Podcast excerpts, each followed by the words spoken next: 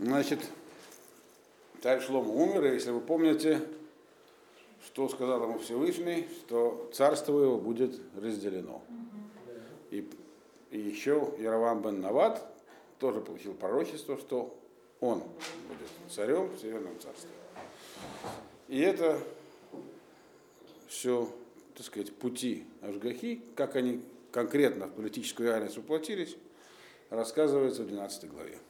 Если вы помните, там говорилось про Рехаваама, который был в эмиграции в Египте. А Египет, там тоже власть поменялась. Все это такой процесс, видно, как он направляется сверху. Смена династии в Египте произошла, то есть там Яровоама приютили, тот фараон, который был союзником Шломо, его династия прервалась, это все мы проходили в прошлый раз. Вот. И дальше начинается действие. То есть Шломо умер, Рехавам воцарился. Ваелех Рехавам Шхем, Кишхем ба коль Исраэль леамлих ото. И пошел Рехавам в Шхем, потому что в Шхем пришел весь Израиль, чтобы воцарить его на царство. Тут сразу возникает несколько вопросов. Так? Какие вопросы? Почему в Шхем, столица государства, где? В Иерусалиме. Так? Только что говорилось очень много до этого, как Шломо создал не просто государство, а столицу в Иерусалиме. Иерусалим – город святой, освященный и навеки связанный с домом Давида. Значит, это первое. То есть почему пошел Рехавам в Шхем? Для того, чтобы его уцарили. Второе, что это за процедура такая? Чтобы как бы царь избирался народом. Сам царь Шломо, если вы помните, его помазали на речке под Иерусалимом, и на этом все закончилось. А тут была некая процедура воцарения на царство Рехавама. Причем требовалось согласие народа, именно в Шхеме. Была похожая процедура уже с царем Шаулем. Так, когда его помазал на царство пророк Шмуэль, а потом еще весь народ подтверждал.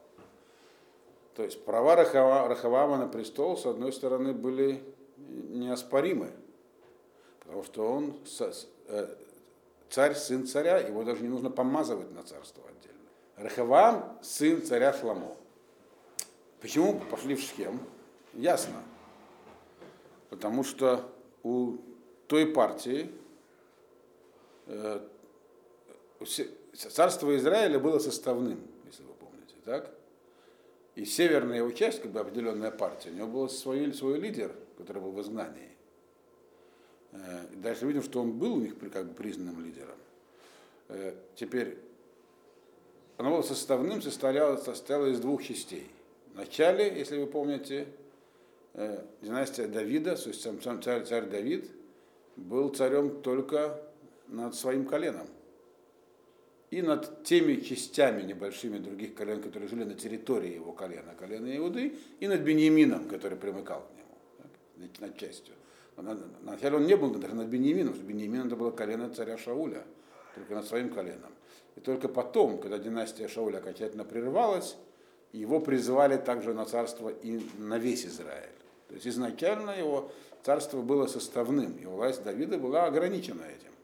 Он был царь, которого позвали, то есть его власть не была абсолютной. Абсолютно эта власть стала только во времена Шломо. Вот самодержцем в прямом понимании этого слова был царь Шломо, который достиг полной власти над всем Израилем, при нем все это было объединено, не помышляло даже о никаком отделении, за счет того, что Шломо был такой человек, мы читали про него, про его авторитет, про его нечеловеческую мудрость и про то, как он сумел все организовать. То есть сильная власть, сильным лидером объединила все царство в одно единое целое. Но, тем не менее, это объединение, оно было, все, всего лишь длилось 40 лет. То есть все еще это, как бы, была у них история, что это не одно и то же государство. И поскольку, как мы увидим дальше, у представителей еврейского народа были определенные претензии. То есть смена династии, это время, не династии, смена царя, нового царя на царство, это время как бы народу предъявить свои претензии. И они хотели их предъявить именно в Шхеме. То есть Рехавам пошел в Шхем не потому, что он хотел пойти в Шхем. Так народ хотел, чтобы это происходило в Шхеме. Шхем был центром северного, так сказать, северной части страны Израиля. Впоследствии это стало называться Израилем. Именно это стало называться Израилем. И если предъявлять претензии, то не в Иерусалиме, где власть Рехавама никто не оспаривал даже. И там никаких условий никто не ставил. А именно там, в Шхеме. И поскольку они этого хотели, они сказали, что мы хотим... Это была не инициатива Рехавама. Так пожелал народ. Для того, чтобы как бы шел разговор на равных. Это чем-то напоминает, если мы возьмем там знакомые нам исторические процессы из Европы, как времена короля Джона, или в русской традиции он называется Иоанн Безземельный, по-моему, бароны предъявляли ему претензии, то есть магны чарты требовали определенные, ограничить его право собирать налоги своим согласием. Вот. Примерно это происходило здесь. Поэтому Рехавам пошел именно туда, поскольку таково было требование. И туда пришел, написано, «Коль Исраэль», туда пришел весь народ, что было Амлиху то. Теперь, почему требовалось его Ле Амлих, хотя вроде как его права на престол бесспорные, но по той же причине, что он не Шломо. Власть Шломо, как мы теперь из этого видим, она в основном основывалась на двух вещах. Первое, то, что он был сын Давида, то есть близость к Богу. Давиду это было объяснено. Второе, что он был Шломо. Человек, который обладал, описание его авторитета посвящено много пасуков в предыдущих главах. Рехаваам явно не был Шломо. И ему поэтому могли предъявить такие требования, условия. Законодательно, как мы сейчас сказали, никак не была закреплена, как мы бы сказали, абсолютная монархия на тот момент. Так вот, и поэтому все это происходило в Шхеме. Второй пасук. «Вии кишмо Ереваам бен Нават, вгу оддейну бемицраем, ашер барах мипней гамелах шломо». Ваешев Яровам Бамицраем. И было, когда услышал Яровам, сын бен Нават, который был все еще в Египте, куда он убежал от царя Шломо, и вернулся, и находился Яровам в Египте. То есть он все еще находился в Египте. То есть он туда убежал и вернулся, и он находился в Египте. Но он услышал о том, что произошло. А именно, что умер Шломо, и что Рехаваам едет в Шхем. Оба эти вещи были важные. А мы помним, что Яроваам, у него было пророчество. Во-первых, он открыто выступил против Шломо. И это выступление было отчасти правильным. Он услышал это, Яроваам, и он все еще находился в Египте. Так? Куда он убежал от Шломо? Но именно от Шломо. Так, Шломо больше нет. И дальше написано «Ваишлыху, ваикреуло, ваево Яроваам, веколь кагаль Исраэль, ваидабру эль Рехаваам лемор». И послали, и позвали его. То есть его, те, кто, у него были, так сказать, свои агентуры, люди, приближенные к нему, которые жили в Израиле, они послали и позвали его. Значит, и он пришел и уже находился теперь... То есть он вернулся из политической ссылки и находился теперь открыто в Израиле. Более того, он явился на переговоры с Рехаваамом. Написано, и пришли Яроваам и весь народ Израиля и говорили с Рехаваамом. И сказали ему следующее. То есть Яроваам не просто вернулся. По идее, Яроваам был человек, на котором висел смертный приговор за восстание против царя Шломо. Теперь он вернулся и с делегацией, причем здесь не говорится, что он был во главе этой делегации, но подчеркивается его значение, написано Яроваам и весь народ Израиля. То есть он как весь народ Израиля по важности. То есть это уже есть явные лидеры той стороны.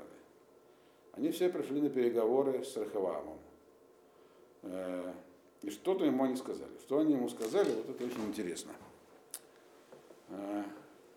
4 пасук. Они сказали так. Авиха якша эт улейну. В ата.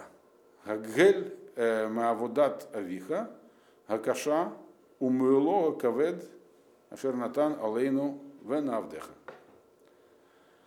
Значит, они сказали ему так: твой отец, он правил над нами очень строго. То есть его власть была такой, ну, как мы сказали, твердой рукой держал нас. Так? А ты теперь облегчи, так сказать, повинности, которые снял твой отец, тяжелые, и также эту суровую власть его тоже облегчи, которую он дал над нами, и тогда мы будем тебе служить. То есть, что они от него потребовали? Они потребовали от него двух вещей. И почему, главное, они потребовали? Двух вещей потребовали. Первое. Режим царя Шломо был властью закона и царя в полном смысле этого слова. Власть была не только абсолютной, то есть царь обладал полнотой власти, но еще и, можно сказать, такой беспощадный. Беспощадный в хорошем смысле этого слова, например, в Швейцарии. То есть закон должен был выполняться неукоснительно, никаких лазеек не было. Ни коррупции вам, ни контрабанды, ни уклонения от налогов, ничего быть не могло. Почему? Шломо был такой царь. Подробно описано у нас более-менее, как он установил систему власти, как у него все было устроено. То есть никаких лазеек никому не оставалось. Все было по закону. Все. В России такого, по-моему, никогда не было. И во многих странах такого никогда не было. Более того, некоторые считают, что коррупция это необходимо и так далее. Но, тем не менее, царство Шломо, оно было суровым в этом смысле. То есть, Дон Ицхак Барабанель пишет, что претензия здесь у них какая была. Ну, хорошо, не надо за все наказывать. Ну, ладно, есть люди не ангелы, ну, иногда мы что-нибудь там воруем, нарушаем. Вот. Бывает. Надо снисходительно относиться. Мы просим, чтобы закон был не так строго применялся к нам. То есть, ослабьте вожжи. Вот. Беззаконно никого ничего не принуждали, но власть закона была для них, то есть люди хотели свободы в народном понимании этого слова. То есть дайте нам делать, что мы хотим, а закон там подвинется. Там, чуть-чуть. Подвиньте чуть-чуть закон. То есть, как про Россию говорили, что строгость законов компенсируется необязательностью их исполнения. Кто это сказал? Вяземский. Примерно этого они и хотели. Не в таком объеме, но чуть-чуть хотя бы. Вот. И второе, они сказали, это отец твой сделал. А ты, они говорят, и теперь. Ты не отец, ты не Шломо. Они ему сказали, а ты теперь. Что значит ты теперь? Отец твой сделал так-то, а ты теперь ослабь. Почему он должен ослаблять, если отец так постановил? В чем... Где здесь, так сказать, какое обоснование? Это же было не просто ультимативное требование, это была как бы просьба. Они не выставали против него пока. Более того, здесь нет попытки его сбросить. По тексту видно, что они вели переговоры честно. Это то, чего они хотели. Они не хотели убирать Рехаваама от власти. Не хотели убирать власть у Рехаваама. Люди заинтересованы в сильном государстве и сильной власти. Но есть противоречие в мозгу. Хочется, чтобы... власть была сильная, и все было порядок, но чтобы не можно было делать, так сказать, что-нибудь такое. Поэтому они сказали ему, ты не Шломо, у тебя, то есть власть Шломо на самом деле, она была установлена самим Шломо. Вот эту власть сильную царскую, абсолютную монархию Шломо сделал сам, явочным порядком. Как бы. А ты не Шломо, у тебя нет такого авторитета и таких заслуг и возможностей. Все. И говорит, ты теперь, вот именно сейчас. Сейчас время это изменить. Почему сейчас время изменить? Сейчас у нас есть возможность с тобой вести переговоры. Сейчас ты вступаешь на трон, можно поставить условия. Поэтому требовали облегчения в этих двух вопросах. Первый вопрос – это сильная власть. А второе, что они хотели, чтобы налоговое бремя стало пониже. Этого всегда хотят люди. Вот. Шломо собирал много налогов, но он создал экономическую систему, которая позволяла зарабатывать много, про это тоже написано. Но всегда хочется оставить себе больше денег, тоже понятно. Вот. То есть это не революционные требования. Речь шла о том, чтобы они даже как бы, если не написано, что они требовали от него заключить формальный договор или дать какую-нибудь клятву, они изложили просьбу. Это даже не была магна чарта, то есть ничего подписывать его пока не заставляли. Хотели, чтобы новая власть, она была помягче. Значит, что им сказал Рехаваам в ответ? Тогда мы будем тебе служить, то есть мы будем твоими подданными. Вот. И написано на Авдеха, будем служить тебе, то есть не то, что мы хотим вообще там остановить республику или там конституционную монархию, не дай бог, просто полегче, чтобы было. То есть не хочешь расшатать власть. Центральная власть, она когда сильная, это, конечно, хорошо, но хочется полегче жить. Значит, что им сказал на это дело Рехаваам? Вайомер алейхем леху от лошаямим вешува элай ваилху аам. Значит, и сказал им, Рехаваам сказал, идите, на три дня уходите, а потом вернитесь ко мне. И народ ушел. То есть он, другими словами, можно сказать, что он просил 3 дня на обдумывание их просьбы. Вопрос, правильно поступил или нет, мы дальше увидим, что неправильно, с точки зрения царской. Во-вторых, здесь он сделал одну вещь царскую. Он дал здесь приказание, которое, чтобы вернулись. Тем самым сразу проявил свою власть. Идите и вернитесь. Вот. Значит, это, кстати, есть такой способ установления власти. Всех, когда народ разбалтывается в армии, там, строевая подготовка, всех построить и ходить. Народ быстро дисциплинируется. Он сказал, идите, вернитесь. Кто в армии служил, тот знает. Потом разбалтывается, всех построение, шагом марш, как мальчики строем походят, как-то все приходят в порядок. Но это в израильской армии не практикуется, в советской практиковалось.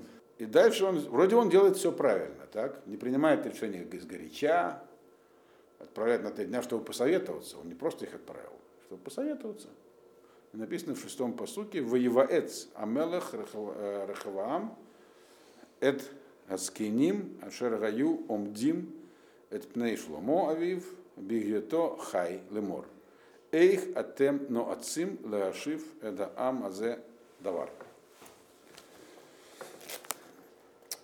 Значит, и посоветовался царь Рехаваам, здесь он называется царем впервые, потому что он уже отдал царское приказание уйти и вернуться. Так?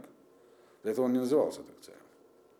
Значит, царь Рехаваам посоветовался с мудрецами, которые служили у Шломо, его отца, при жизни. То есть был, так сказать, двор Шломо, его советники, с советниками Шломо, он с ними посоветовался. О чем же он с ними советовался? Очень важно. Он спросил, как вы мне советуете ответить этому народу об этом деле? Он не спросил, дальше мы видим, что он будет советоваться с другими советниками, со своими друзьями. Там он спросил, что вы мне посоветуете им ответить. А здесь он спрашивает, как вы мне посоветуете им ответить. Это разные вещи. Об этом деле, то есть в каком деле? Ответ ясен ему. То есть у Рехаваама нет сомнений, что он хочет ответить. Он не собирается совсем ни на какие делиться властью с ними. То есть, грубо говоря, как он воспринял ситуацию, правильно воспринял. Если я сейчас скажу им, что я ставлю себя под контроль какой-то, я должен буду заключить какой-то, они потребуют каких-то конкретных условий, может быть, договора, что, например, там, чтобы собирали, какой-то был совет, который будет принимать решение, можно ли такие налоги установить, что-то типа парламента такого. Так появились первые парламенты все в Европе, когда монархи не могли собрать налоги сами. Им нужно было вести войны. И требования обычно были какие? Требования были не народа, вообще никто не думал, а аристократии. Что мы готовы сдавать деньги, но только мы должны на центральное правительство. Но с нами должны советоваться, сколько собираете, на какие войны вообще. Так что он не хотел этого изначально. Поэтому он хотел у них совета, как им правильно ответить, так, чтобы остаться при своих. То есть, грубо говоря, как им правильно отказать в их просьбе. Как это сделать? Почему он спросил это именно у советников Шломо? Потому что именно Шломо так и поступал. У них был опыт. они правили государством при Шломо, при котором власть была абсолютной, и как-то народ был доволен. А теперь вдруг народ вроде как недоволен. Да как так сделать? Как, то есть они, например, вы знаете эти трюки. Как народу объяснять, что все хорошо, при этом не менять ничего радикально. Вот. Объясните, как это сделать. Это то, что он их спросил. Они ему ответили. И ответили ему правильно. Как мы увидим. Только все это было бесполезно и заранее обречено. Это дальше будет написано. Они ему отвечают. Вейдабру Алав Лемор. Вейдабру Алав Лемор. Это у нас 7-й пасук.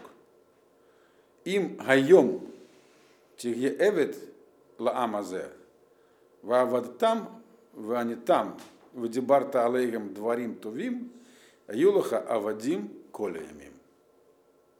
Они ответили ему принцип, которым пользуются политики до сегодняшнего дня, совершенно его не меняя. Те, кто этого принципа не понимают, они могут быть честными и порядочными людьми, но им нечего делать в политике. Значит, они ему сказали следующую вещь. Вы добру, Аллах, говорили ему, сказали так. Если сегодня, то есть не через 3 дня, а прямо сейчас, сию же минуту, ты будешь их слугой этому народу, то они будут тебе служить в Аватем, и будешь как бы скажешь, что ты раб их, и ответишь на их просьбы, и будешь говорить им всякие хорошие вещи, так? То они будут тебе слугами и рабами многие дни. То есть, другими словами, они ему сказали, надо сделать следующее. Задача понятно поставлена. Не менять систему власти, не ограничивать ее. Это власть дана дому Давида, не надо ее ограничивать. Вот. Если ты хочешь, чтобы так это и осталось, то нужно пойти, нужно не принимать их требования, нужно их превзойти намного. Нужно срочно, причем надо сделать быстро, спонтанно как бы. 3 дня это неправильно. То есть они понимают, что ты как бы не совсем на их стороне. Нужно сразу выйти вперед, разорвать на себе рубаху и сказать, да я, да для вас, да все. Да какие там налоги, какое власть. Я вообще слуга народа. И дальше. Так прямо и написано. Я ваш слуга. То есть имеется в виду, что нужно... пообещать, нет, не сразу делать по-своему, и сделать поначалу. Все, действительно, главное не заключать письменного договора, и никаких клятв не давать, и условий не писать. А объяснить народу, что я вообще целиком на вашей стороне. Если вам это тяжело, я пойду дальше намного, я бесплатное там веду вам молоко. Вот. Да что хотите вообще. Вот. Ну, вы видите, что политики все обещают перед выборами? Да вообще все обещают, все, что хочешь. Как сказал один израильский политик, когда его спросили, ну уже обещали. Я говорю, да, я обещал, но я не обещал выполнить свои обещания. Говорит, ифтахте, вло ифтахте лакаем, может, ифтахте. Короче говоря, то есть здесь, на самом деле здесь нет никакого цинизма, на самом деле. Это просто мы, поскольку мы живем в современных политических реалиях, у нас этот цинизм неизбежен в подходе. Но здесь его даже и в помине нет. Здесь, потому что на самом деле царь должен заботиться о народе. И он будет заботиться о народе. Они-то чего хотели? Ослабление этой заботы, большей свободы. К чему приводит эта свобода у них? Ведь задача главная царя – держать народ в узде. Какой именно в узде? Чтобы не было идолопоклонства. И чтобы народ шел, это непростой путь. Попятиться Всевышнего – это задача еврейского царя. И поэтому нужна была такая абсолютная власть. А не просто для того, чтобы ее, так сказать, осуществлять. Поэтому здесь никакого цинизма нет. Но и под подоплеком ясна. Подоплека это не то, что борьба демократии с силами реакции. Совсем нет. Вот. Поэтому параллели с европейским монархией здесь только поверхностная. На самом деле суть здесь другая. Вот. Суть была действительно оставить власть за домом Давида. Для чего? Потому что дом Давида, они на самом деле помазанники Бога. Всевышнего, в отличие от слова пророка, в отличие от всех остальных. Вот. И поэтому правильно за ним это все оставить. Но как это сделать? Тактически нужно сказать народу, что вообще я за вас во всем, не только в этом. То, что вы говорите, это мелочи. Они сказали, ну, говори им хорошие вещи, слушай их просьбы и скажи, что не только что там налоги, я вообще все для вас, я ваш слуга. Вот. И тогда они тебе будут служить и дальше. Главное не заключать, не давать, не вступать с ними в конкретные переговоры. Хорошо, давайте напишем сейчас договорчик тогда, как это будет выглядеть. Нет, я вообще целиком на вас. Не надо ничего менять. Я и так все сделаю. Вот. И понятно, что главы, там, люди искушенные, они поймут, в чем дело. Но народ пойдет за ним. Вот. И таким образом конфликт будет разрешен. Изначально. За царем. Да? И это на самом деле создает некую, так сказать, связь с царем и народом, когда он такие вещи говорит. Когда политики дают пустые обещания, тем не менее что-то остается. Хотя бы. Вот. Но здесь он был... Но это не... Мы не должны это воспринимать как бы современных политических этих самых, как их называют, политтехнологов. Они не были политтехнологами. То, что совет он политтехнологический, понятно. Но он был дан для другой цели. Значит, и объясняли они его правильно. С точки зрения самой технологии она используется до сих пор. Только для других целей. Вот. Для сохранения личной власти. Вот. Это вам всем должно быть. Все, кто живет сегодня, они все это воспринимают. Вот. Ему это, конечно, не понравилось. Ваязов, это 8-й пасук, Ваязов это цада аскени, ашер Яцугу, Ваеваэц, Эдгаиладим, Ашер Гадлуито, Ашер Гаомдим Лефанав. Значит, и он оставил этот совет, который дали ему советники, которые они ему посоветовали, и посоветовался с молодежью, которая вместе с ним выросла, и которые стояли перед ним. Стояли перед ним означает, которых он назначил на должности. То есть своих уже советников, которым он дал должности. То есть он их совет не воспринял. Почему он их не воспринял, их совет? Потому что ему не понравилось, что они ему ответили. Почему не понравилось, что они ему ответили? Они ему ответили не на его вопрос. Он уже чувствует себя царем, его уже слушаются. Он их спросил, как мне сделать так, чтобы ничего не менять, что мне им сказать. Они ему сказали, не сказали не как, а что надо сделать конкретно. Придется поменять, но не по сути. Главное не менять по сути. Поменять тактически придется многие вещи. По крайней мере, в начале царства, пока оно не укрепилось, ты должен будешь пойти им навстречу. Но главное, чтобы у тебя власть реально осталась в руках. Реальная, неограниченная. Поэтому, если сейчас пойдешь на уступки, власть любого правителя, она ограничена, по сути. Он может править только над тем народом, который согласен выносить его. Если уже совсем никак, то все. Где-то есть предел терпения у каждого народа, даже у самого послушного. Даже в Белоруссии может сложиться революционная ситуация, хотя в это сложно поверить. Но, тем не менее, есть где-то предел, поэтому всегда ограничено, а тут еще евреи к тому же. Вот. Поэтому они сказали, придется поменять. Мы тебе даем совет стратегический, как сохранить дом Давида со всей его силой над всем государством. Для этого вначале придется пойти на уступки. Он их в этом не спрашивал. И он себя чувствует царем. Здесь он был впервые Амелех Рахаваам. Поэтому мы отвечали на то, что и вас я об этом, грубо говоря, сказал, не спрашивал. Поэтому этот совет я оставлял в стороне, я его не слушаю. Я спрашивал, как мне сказать им так, чтобы ничего не менять. И поэтому он решил, что раз они ему так отвечают, значит, не считают себя умнее его.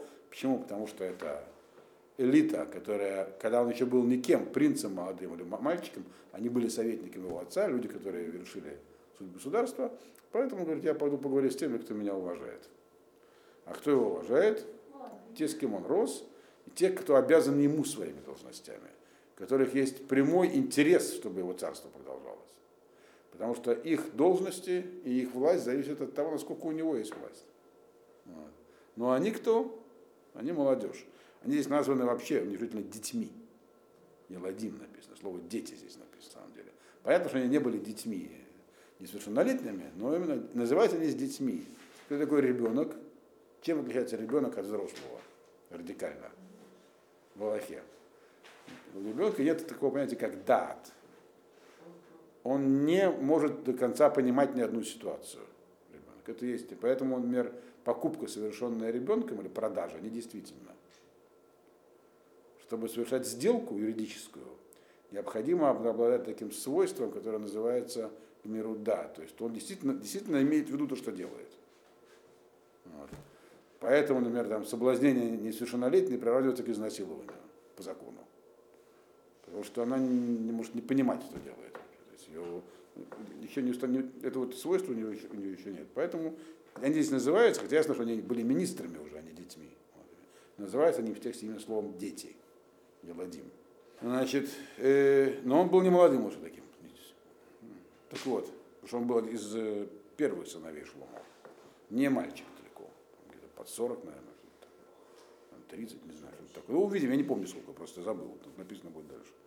Значит, и как он, и вот, что он у них спросил? «Вайомер алейхем ма атем ноацим, вынашив давар эдгаам, азе ашер дебру алай лемор хакель минаоль ашер натан авиха алейну». Он спросил их так: а что вы мне посоветуете ответить, какую вещь ответить и он спрашивает именно конкретно, что мне им сказать уже, так сказать. Не как, а что им сказать.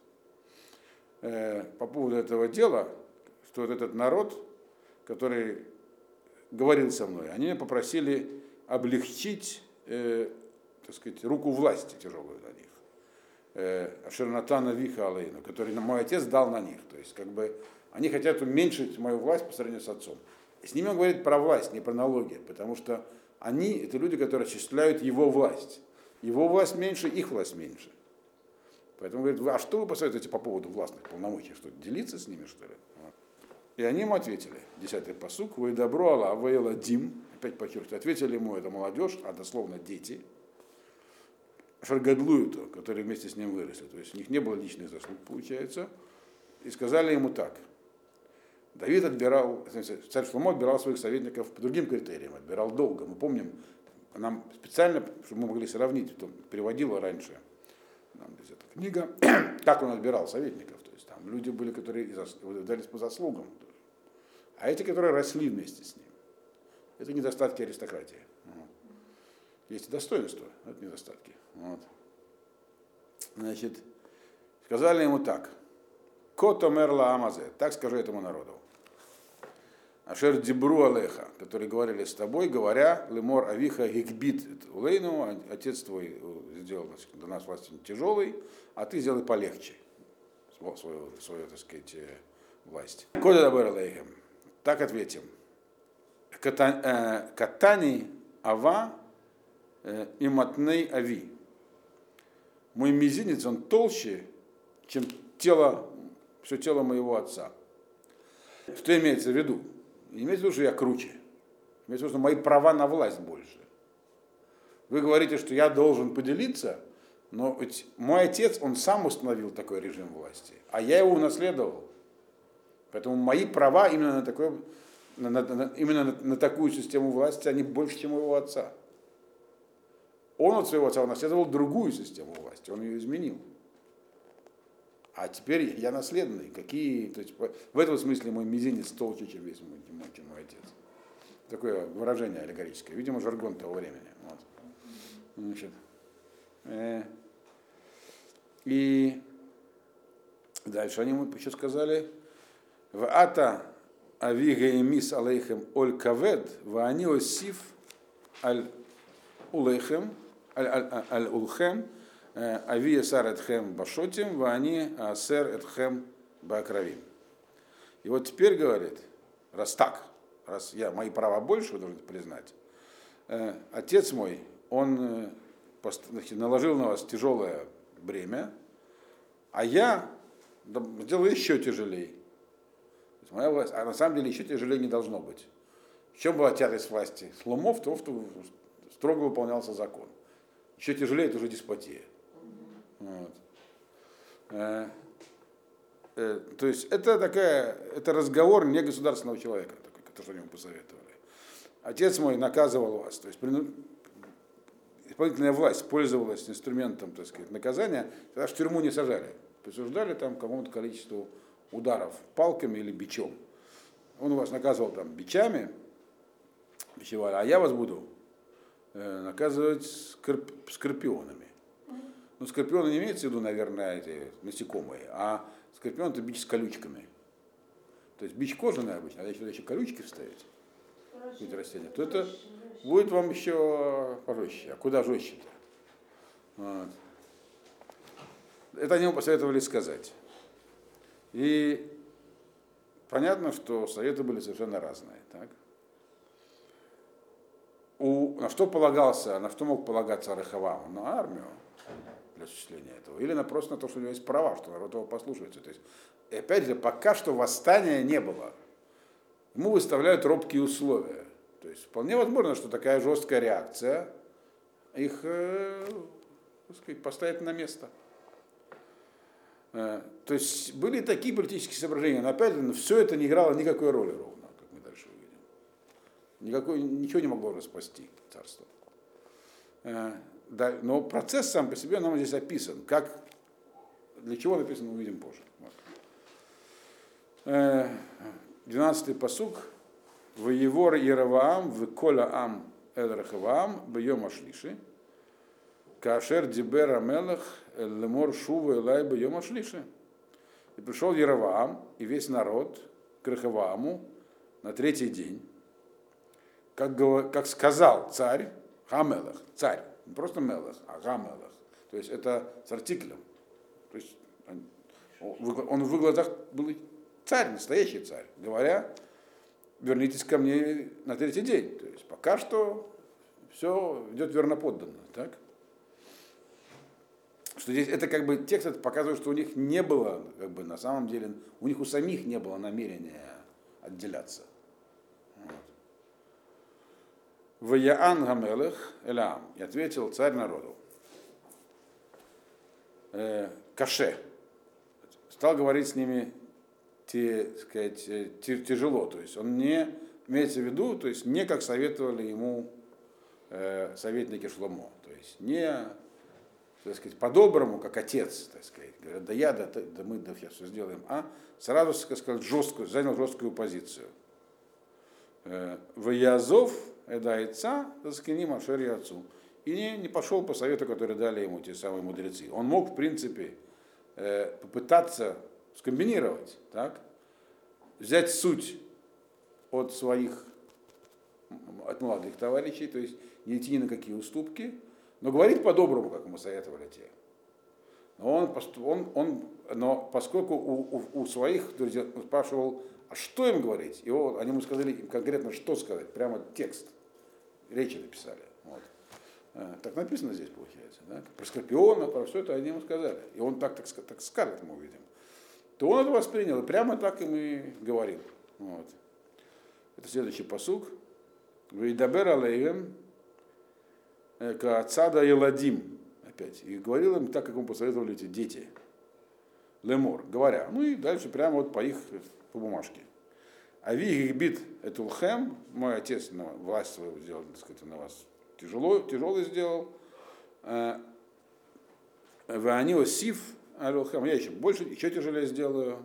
Отец наказывал вас бичами, а я вас буду скорпионами.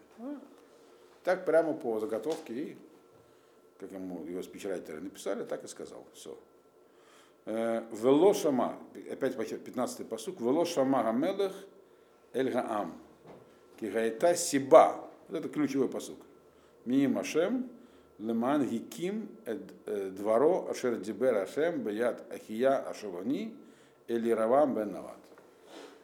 И не услышал царь народа, потому что была причина от Всевышнего для того, чтобы исполнить то слово, которое было сказано Всевышним через ахию ашелони и Равам бен нават.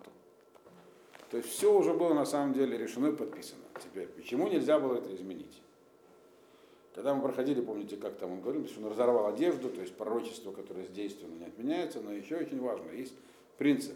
Любое пророчество, которое дается, по крайней мере, частному человеку, то, что с ним будет что-то нехорошее, может быть изменено, если он сделает шуву, изменится.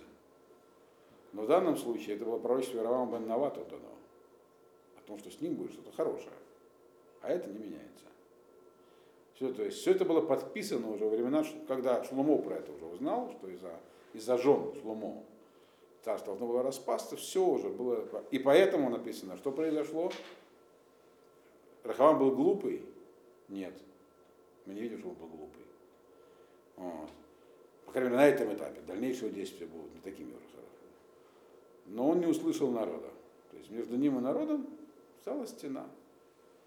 И всякая ашгаха, то есть управление Всевышним этим миром через правителей, оно осуществляется, написано, оно там связь более прямая, чем с обычным человеком. Сердце правителей в руках Всевышнего. Все. Слышит сердце, то есть он как бы отделился от них и не услышал. Все, вот из-за этого, так сказать, все произошло. Почему так произошло? Дальше увидим, что и сам Рахавам был не подарок, но пока на этом этапе его вины здесь не было, получается. Он не услышал. То есть как бы от него это уши заложило ему. Вот. Хорошо. Значит, то есть он высказался очень резко. Но все еще вроде можно спасти. И причина здесь указана. Причина была исполнение пророчества, которое было Иеровамом бен Наватом. Ваяр коль Исраэль, килошама мелех алейхем, вешуву гаам эль-амелех давар. Лемор. Малану хелек бедавид, велона халабы венешай, леолеха